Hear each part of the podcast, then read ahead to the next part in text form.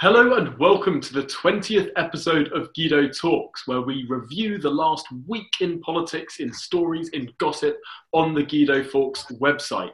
And what a week it has been. We've had some properly big stories really cut through this week. So let's dive right in with where everything started on Monday, and that was the publication of SAGE documents from September which show that that scientific advisory committee on emergencies advised the government as one of five options to go for what's called a circuit breaker lockdown.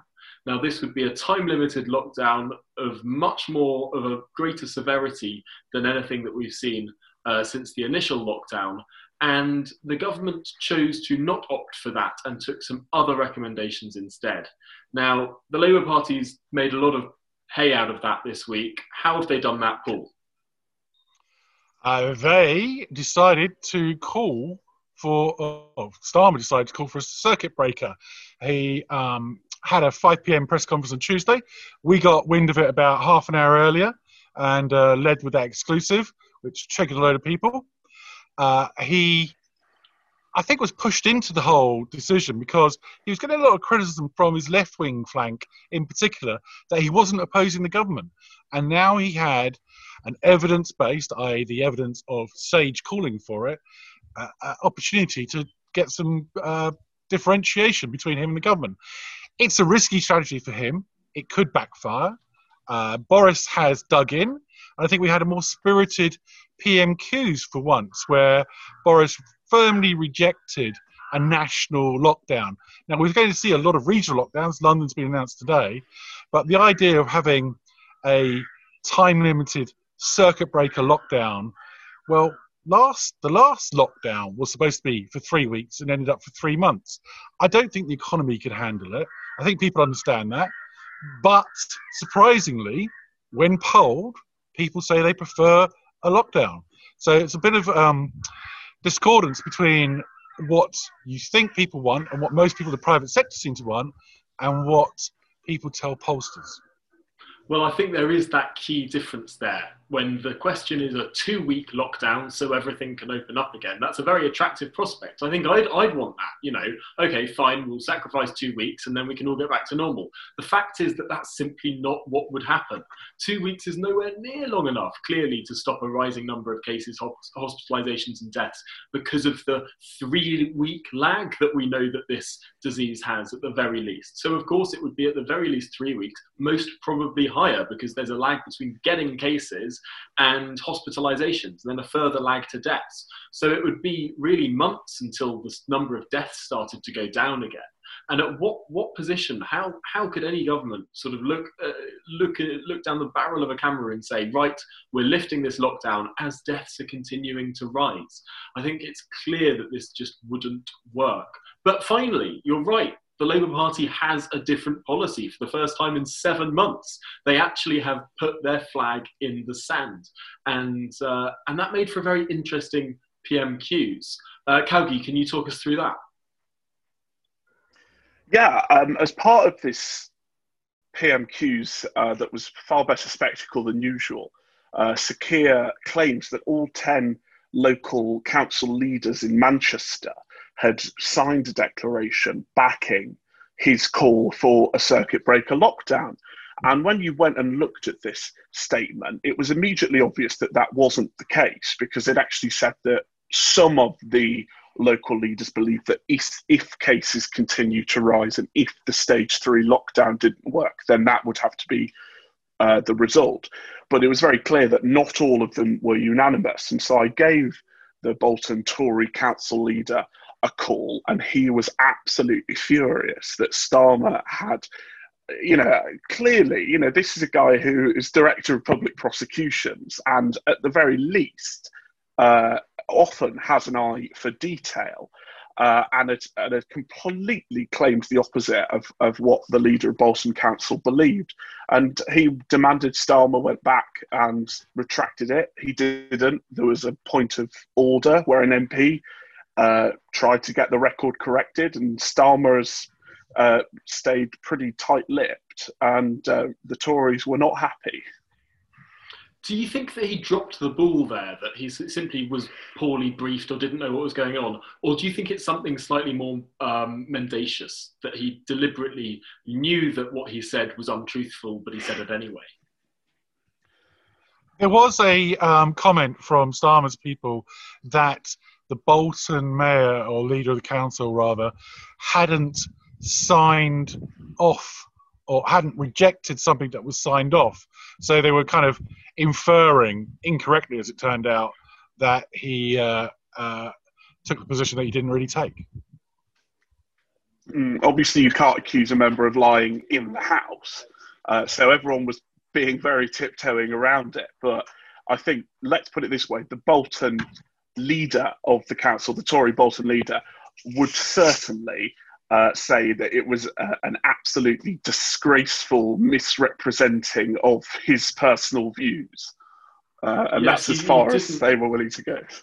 he didn't hold back his words of criticism for no, Keir Starmer, no. um, uh, who he demanded, of course, come back to the House and apologise. But that wasn't the only angry politician from Bolton that we saw this week. Calgie, who else? Who else had a little bit of an outburst? Goodness me, yes, we we had a, a Bolton Tory MP, Chris Green, resign as a PPS, the most junior ministerial rung you can imagine, uh, over the government's implementation of lockdown. This is the second PPS role that Chris Green has resigned over. Uh, the consensus is he won't be getting a third. Uh, and uh, it, it, coincided also with the PM's 1922 Zoom call. So, whilst it was an event, uh, it was immediately drowned out, and it was so low key that it didn't really have any effect. But he wasn't very happy. It was a good excuse, however, for us to get out our recently created list of PPSs, uh, or as we've titled it, the Government Big Hitters List. Uh, now, that's a little bit sarcastic. I'm not sure if anyone could uh, quite tell that. Um, but no, so there, there isn't any sort of public database of which MP is uh, PPS mm. to which uh, minister or whatever. So we collated that. Was it last week or was it the week before? And, and I th- yeah, I think it was the week before then. But it's it, yeah, it's a very useful database. And also, readers should bear in mind that because it's the first rung, an awful lot of 2019 intake MPs are being uh, promoted, much to the consternation of the 2017 intake MPs who feel they're being overlooked, and even further to the consternation of, should we put it, white, straight male MPs who feel that various characteristics are being bumped up the rungs faster than they otherwise might be. Right. Well, all of these uh, elements of consternation, these uh, outbursts, these resignations were at the start of the week, and it felt like everything was building up to something. And that something dropped on Thursday, which was, of course, that finally it was announced that London was going to be moving up into tier two of the lockdown not just London, but also Essex and a couple of other places as well. But obviously, the largest city in the country, a city with a population larger than Scotland, larger than Wales, uh, has now been put into uh, a much higher degree of restriction than it has seen for, for months and months. And this is going to come into effect on uh, midnight at Friday, or one minute past midnight, just on Saturday morning. Um, Have they how long this is going to be for? It is well, open-ended. Uh, this is one of the things that Sadiq Khan has been um, uh, sort of challenging the government on, because there was clearly there is a level at which a city or a region enters uh, tier two, but there hasn't yet been agreed a level of, of prevalence of coronavirus whereby a region can leave tier two. So that hasn't yet been agreed, but I think a lot of local authority leaders are very much pushing for that to be agreed and that to be there as a standard and something to aim for. Because I'm I'm doing this Zoom from uh, lockdown Ireland, where we just had new restrictions which don't allow you to go into anyone else's house unless it's a urgent or mm. exceptional or you're an emergency worker or, or the usual kind of medical reasons. And this is for a fixed term; it's for four weeks. Mm. It is interesting, have... actually, if you look across um, in France, just on Thursday, they instituted a new rule of six, which they haven't had up until this week. It, it, looks like basically lots of European countries are following exactly the same course, doing very similar measures. But it is also interesting to note that different populations are giving different approval ratings to their different mm. governments, even though a lot of, of them course, are doing uh, basically the same thing. Of course, Macron also praised uh, UK track and trace as well as copying the rule of six. Uh, so clearly, by European standards, uh, the PM isn't doing everything uh, wrong. Uh, but we got wind of this on Wednesday afternoon, didn't we? Uh, that that's, London that's right. Going to I, I, was getting a couple of messages that there were some London MPs who were in discussions with number 10. And, and we spoke with some MPs, some, some of whom uh, didn't really know. Some knew that there was a meeting that would go on on the Thursday, but didn't think that this meeting would be anything extraordinary. But then there were some other sources that we spoke to who were really quite confident. We ended up not running anything on the site because we couldn't be absolutely sure. And perhaps we should have lent into uh, saying that there is this rumour going round. But of course, we don't want to uh, put out outright fabrications. So we what we what was certainly yeah what was certainly not clear was whether it was going to be borough by borough. And the, there was still a lot of lobbying going on, especially from Tory MPs, if you think, who are out um, up in the sticks in the northeast or down in Carshalton or Richmond or, or uh, Wembley, not Wembley, uh, you know, I don't know, London. Uh, but, you know, there, there's a lot of anger an awful lot of anger. Um, if you look at the London, if you look at the London uh, Corona map, there's a very clear line along the Thames where South of London isn't um, as much of a hotspot as North London. So I, I wonder if they could no, have at least because there's no transport links in the south. I mean, it's very, that, that's why it stops at Elephant and Castle. It doesn't go any further. Um, and even with that, the south is still a less appealing place to live and work and socialise than the hotspot north. Dare you. As a proud resident of South London, I take great offence at that. I think it's simply because the people of South London are sticking to the rules better. No, I don't know. Um, but there, there is a there is a funny thing, though, isn't it? The highest R rate is in Scotland, which is fur- furthest north. The worst hit areas in the UK are the highest, uh, the sort of uh, furthest north. And the further south you go, there seems to be the less corona you get. Hmm. Um, it's an interesting. Just corona, coronavirus, coronavirus struggles with the, with the balmy warmth that we've been enjoying down south basking, all this time. Literally basking. yeah. Of, uh, of, course, that applies to Ireland as well because Northern Ireland has an R rating and an incidence level uh, multiple of uh, of um, the Republic, and it's a big issue over here in Ireland. And in the border counties, they are introducing tougher measures, and they're blaming it on people coming across the border. Um, going across the Irish Republicans. Are you are you saying the Republic are proposing a hard border on the island of Ireland? No, what, no, they're not proposing that. They are, let's be honest, pissed off with their fellow countrymen going across the border to drink in Northern Irish pubs as they were able to do it until recently. Well, well this is exactly drink, what was uh, south of the border. This is what was going on in Bolton as well, which initially I, I, understand, or was it Wigan, that didn't have the same lockdown as Manchester did.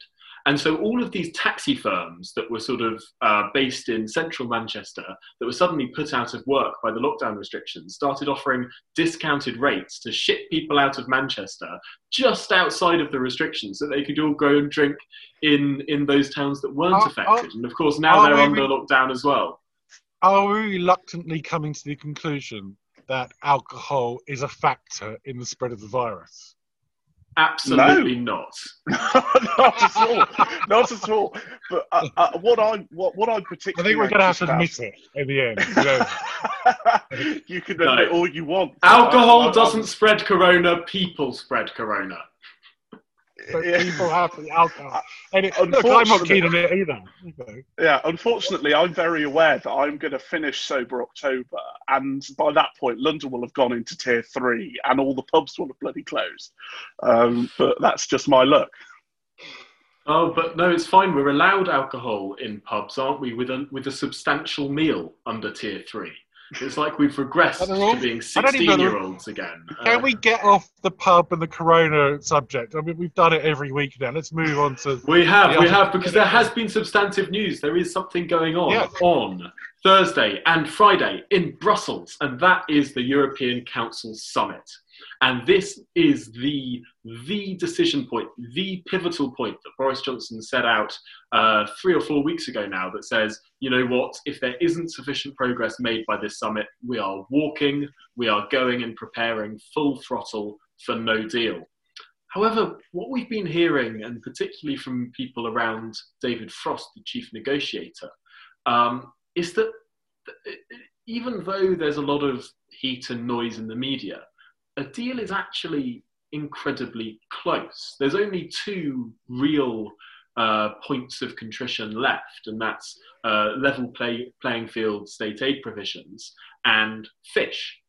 And I think that there's a path that a lot of people can see whereby this Conservative government accepts hang on, we probably don't want to be doing a hell of a lot of state intervention, state aid anyway. And the EU relaxes their position on fish, recognizing the UK as an independent, independent coastal state. And you can sort of see that movement bringing together a deal that most people can be happy with, a Canada, a Canada style free trade agreement. And what the word around the negotiations is at the moment is that people in David Frost's team believe that can be achieved in the next two weeks. And that would be a very significant moment if what, what, what no one thought was possible, especially with the pandemic being the context of all of this, a free trade deal had been concluded in less than 11 months. That would be extraordinary. That would be a massive political moment. I think it's more likely than not. I don't understand why the papers are so pessimistic. I think it's a misdirection, frankly. Yes, one of the things that we ran this week was actually there's quite a movement building on the continent now, particularly of business leaders saying, guys, come on, this is close. It's not far away. You can both see how a deal could be reached. For the sake of jobs on the continent and businesses on the continent, you need to reach a deal. The leaders of the equivalent of the CBI, the, the big business um, representative bodies in Italy and France and Germany signed a joint letter that we published on the site on Wednesday evening ahead of the council that was basically chivying the EU side along, saying, don't play games now, get a deal done. Incidentally, for those of you who uh, contacted me about uh, the bets I made on Tom not becoming the spokesman should know that I've been betting very heavily on uh, the deal being struck. So uh, if you want to get your money on down the bookies, that's my tip. Another tip is um, don't go up against Darren Grimes. The police have um, had a sort of move to step down, and st- that was just after Starmer had sort of doubled down against Grimes over he should be prosecuted for um, was it incitement to racial hatred? Yeah, I mean, this is uh, it, just a mental policy position because it wasn't it wasn't just Starmer who spoke to LBC and uh, as far as possible endorsed the police action against uh, Starmer, saying I does it does sometimes have to involve the police. Uh, uh, that a line can be crossed and it's important it can be investigated. This was following uh, Karl Turner MP, who's a Hull MP, but also a shadow justice minister uh, with Labour, who said freedom of speech doesn't afford people the freedom to make racist remarks. And let's just back up here, even if you agree with that, it was not Darren who made the remarks. He was interviewing David Starkey, and the precedent it would set uh, that interviewers cannot preside over something offensive being said by their interviewee for fear of arrest uh, is it, it, boggles the mind. But it's not unsurprising because Starmer has a history at the CPS of dragging people through the courts for offending people on Twitter. Um, uh, when he was director of public prosecutions, he dragged a man called Paul Chambers through the courts on the basis of a Twitter joke, uh, cost him his job, hundreds of thousands, uh, and eventually lost, thank goodness. But uh, Starmer is not someone who can be trusted to defend basic human rights by the look of it. Anyway, Starmer's timing was very off because the Met Police have emailed uh, Darren and said that they are putting a senior officer to look into the proportionality of the um, investigation, by which I mean they're going to find it's disproportionate use of police resources and no further action will be required. Talking of which, no further action. Can you believe that Ferrier, you know, the, the SNP MP who travelled around like Plague Mary, the police decided not to do anything about her. I, that seems to be crazy. It does seem staggering. extraordinary that not only that, but she continues to be an SNP member. She's been suspended from the part from the. Uh, she's she's lost the whip. She's had the whip suspended from her in the House of Commons, but she, her membership of the party continues, which seems to be utterly, utterly extraordinary. Um, it's it's quite interesting how the SNP have been found out a little bit about this uh, this week, actually, because Ferrier herself gave an interview to the Scottish Sun, which revealed a little bit more about the timeline of the course of events. I.e., she explained that she didn't write the statement that she put out to the press. That was written by SNP spin doctors. And one of the lines in that statement was, I have reported myself to the police. So the SNP were chivying her to report herself to the police before they got the statement out so the statement wouldn't directly lie. And the SNP told her, according to her in this interview in the Scottish Sun, uh, the SNP told her that they would be able to contain this, that she would be able to continue. Uh, and yet they U-turned. We know this uh, an hour we, after it came out. We know this because there's a growing uh, Salmond Sturgeon uh, knife fight. Or is that the right metaphor? There's certainly moves between them since she um, dropped him in it over uh, the cover up of the sexual assault allegations. She's obviously now suffering some uh, blowback from Salmond manipulating this situation. Absolutely, there has been counter briefing and briefing at the top of the SNP, a party that has usually been pretty united, at least presented a united front, has not allowed much dissent internally, famously very top down. And now you have these two big beasts of the party really at each other at, at each other's throats. And this this stemmed from an interview that uh, that Nicola Sturgeon gave to Sophy Ridge on Sunday, which we covered pretty extensively on the website. I note it took a long time for the BBC to cover it and some other news organisations to pick up on just how big this story was, because in it, Nicola Sturgeon read out texts that she had withheld from the Salmond inquiry um, and seemed to imply that Alex Salmond had told her to help her, uh, had asked her to help cover up the sexual assault allegations that were made against him. And now it's it, that's pretty extraordinary either way. Either he didn't say that and she made it up just to dump him in it, and that's pretty extraordinary, or he did say that and she kept that quiet for months and months and months. A responsible first minister, if someone has asked you to cover something up, would not cover up them asking you that. They, they, they would say, Alex Salmond has asked me to cover this up and I won't do that. The fact that she kept that on the wraps for months uh, is potentially pretty extraordinary. The first rule of political scandals is it's always the cover up that gets you. Well, on that note, I think that that's just about the rip roaring tale through this week that we'll be providing for you today. As we talk, the second shadow cabinet minister has resigned in one day, uh, we've had Margaret Greenwood, a shadow schools minister, uh, resign over this uh, intelligence bill uh, and breaking the whip. So the Labour Party shadow front bench is disintegrating in front of our eyes while we podcast.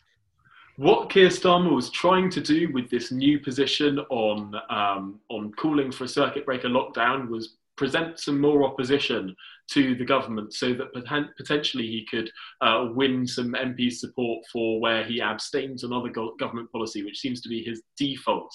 But these whipped abstentions are really riling up his backbenchers. But this is the second. I've heard wind that a third one might be coming, um, and maybe maybe there's a bit of a bit of a move there. But what a way to end the podcast on. I suppose by the time people watch and listen, half the shadow cabinet might have gone. That's an exaggeration. That won't have happened. But Starmer's not exactly presiding over a happy party. Thanks for watching. Bye.